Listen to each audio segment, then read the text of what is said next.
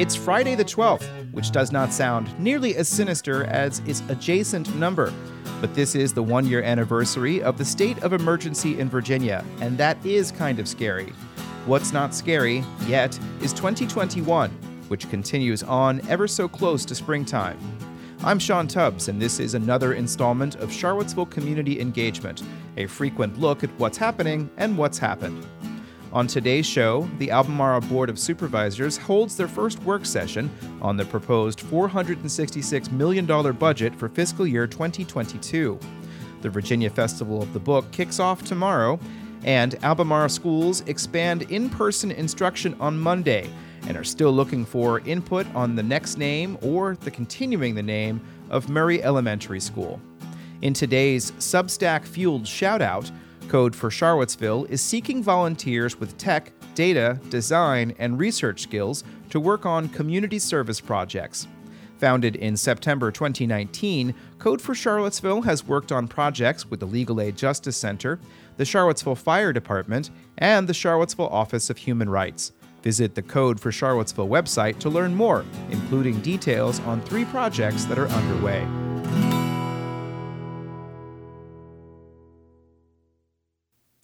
Charlottesville City Schools returned to in person learning for kindergarten through sixth grade this week, and next week, Albemarle County will move forward to its next phase of in person learning. Graham Paige is the chair of the Albemarle School Board. We will open in stage four on March 15th. This move was approved by the board on February 11th. In this stage, pre K to third graders will be able to receive four days of in school instruction each week, and grades 4 to 12 will have two days of in school instruction. We expect approximately 7,600 students to receive in person instruction, with nearly 6,000 other students opting to receive virtual. Paige said a survey showed that only 60% of respondents said they had suitable internet access to participate fully in virtual learning. A soft opening took place this week to help new students get to know their new school and for old students to get reacquainted. Paige said the future name of Virginia L. Murray Elementary School will soon be decided, and it could perhaps remain the same. The school system is reviewing names and respondents to a recent survey suggested to keep the same name. While the large majority of survey participants supported retaining the school's current name, the most popular suggestion for a new name was Ivy Elementary School, a reference to the school's location in the western part of the county. An online survey continues to be open through March 18th. To find out more, visit the school system's page on renaming. In other school news, Charlottesville Superintendent Rosa Atkins has announced she will retire effective May 31st. We'll have some sound from that in an upcoming installment of the program. The Virginia Festival of the Book gets underway tomorrow, one year after canceling the last one in the early days of the pandemic. Jane Kulow is the director of the event, which will be held entirely online this year. This will be our 27th outing. This year's festival runs two full weeks, Saturday, March 13th to Friday, March 26th. It is all virtual, it is all free, and it includes books in all genres and for all ages.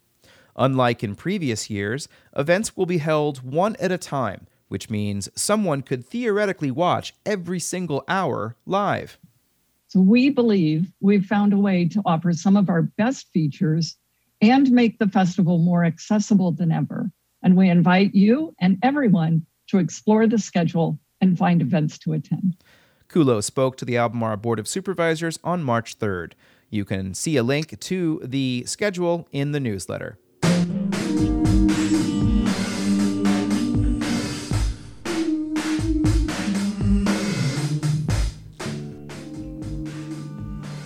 Helicopter or nearby car?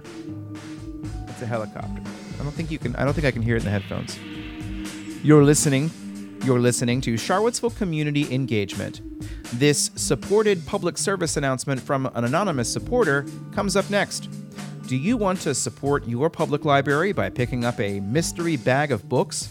The Friends of the Jefferson Madison Regional Library are resuming their pop up book sale this Sunday at the Gordon Avenue Library.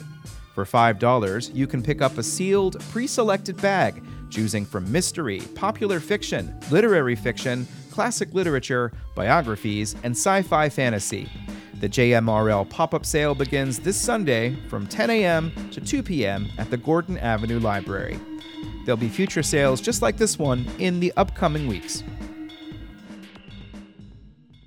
The Albemarle County Board of Supervisors have begun their detailed review of the recommended $466 million budget for fiscal year 2022.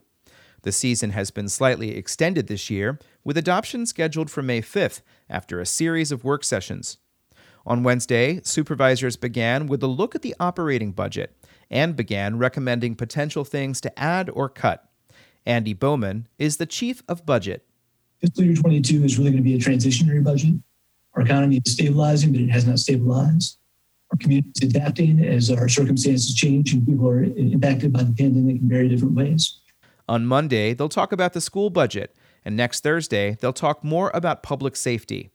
At that meeting next Thursday, they will also set a maximum tax rate for advertisement if they decide to increase from the current 85.4 cents per $100 of assessed value.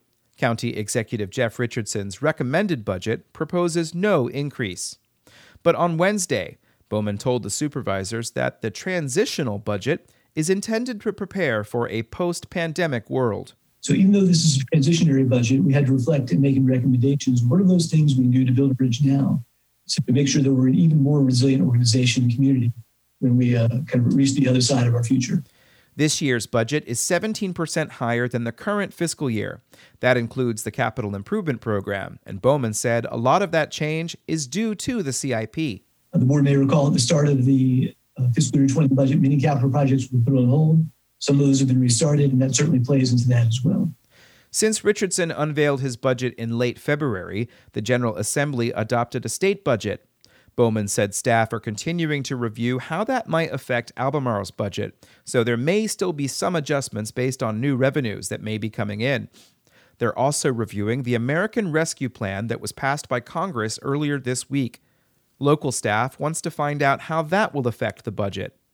In my mind, I think of this as almost another round of the CARES coronavirus relief funds that were received uh, in the last calendar year. The recommended budget does not include any of those federal funds just yet, and budget staff are checking to see what the rules are for their usage. Overall, Virginia is expected to receive $6.8 billion for state and local aid from the ARP, according to the Associated Press the county is putting $3 million in one time funds toward expanding broadband in Albemarle and creating an Office of Broadband Access. Supervisors directed staff to go in that direction in a joint meeting with the Albemarle Broadband on February 17th. Trevor Henry is the assistant county executive.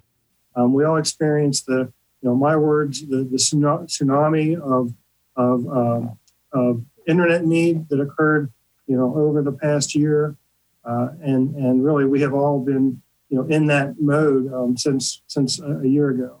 Henry said that even households that thought they had good access to broadband taxed their connections when almost every group went online.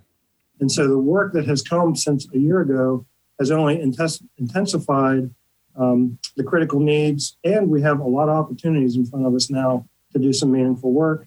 The programs, you know, offered at the federal, at the state level, and at the local level some of the work will be to pay for the last mile, where clusters of structures are near a fiber line, but their owners may not be able to afford to make the connection.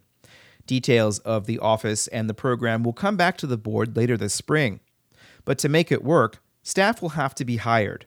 The, the addition of a uh, of an operations person, uh, an administrator, will help with, help us with setting up purchase orders, taking care you know of, of all the billing, taking citizen uh, requests, responding, tracking that data, those kinds of metrics, um, making sure that, that you know the action items that we have in all the various meetings related to broadband get tracked and, uh, and captured, and, and we're working to execute them. Supervisors all indicated support for the recommendations to move forward.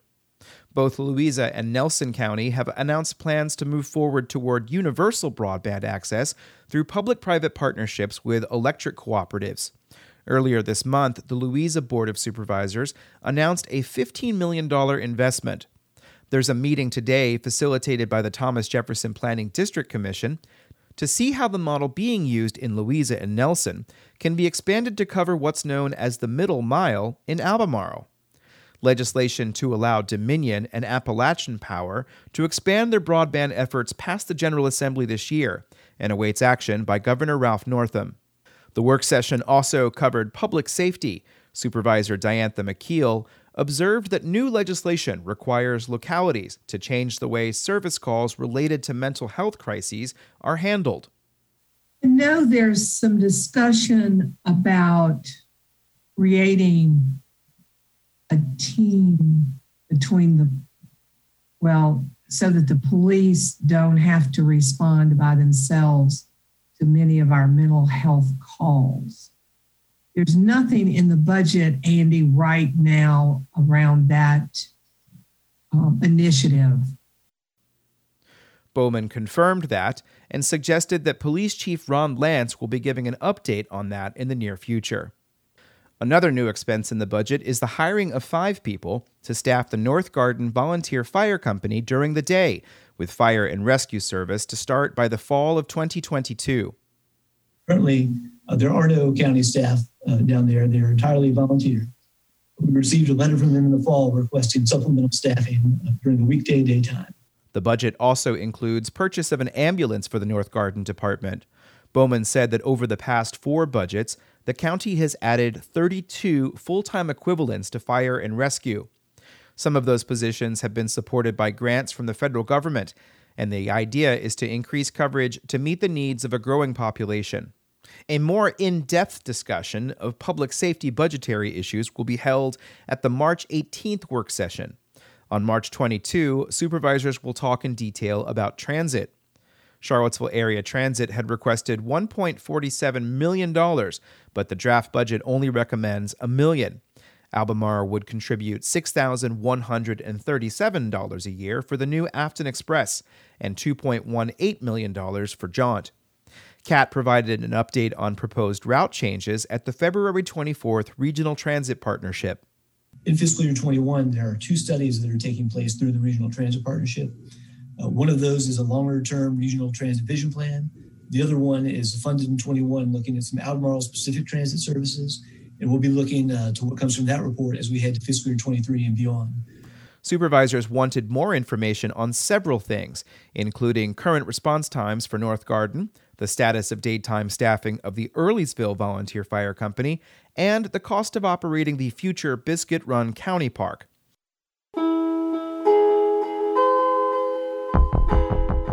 And that's it for this installment of the Charlottesville Community Engagement Newscast and Newsletter. Thank you very much for listening. And if you have any questions about anything that you've heard, please drop me a line or also leave a comment.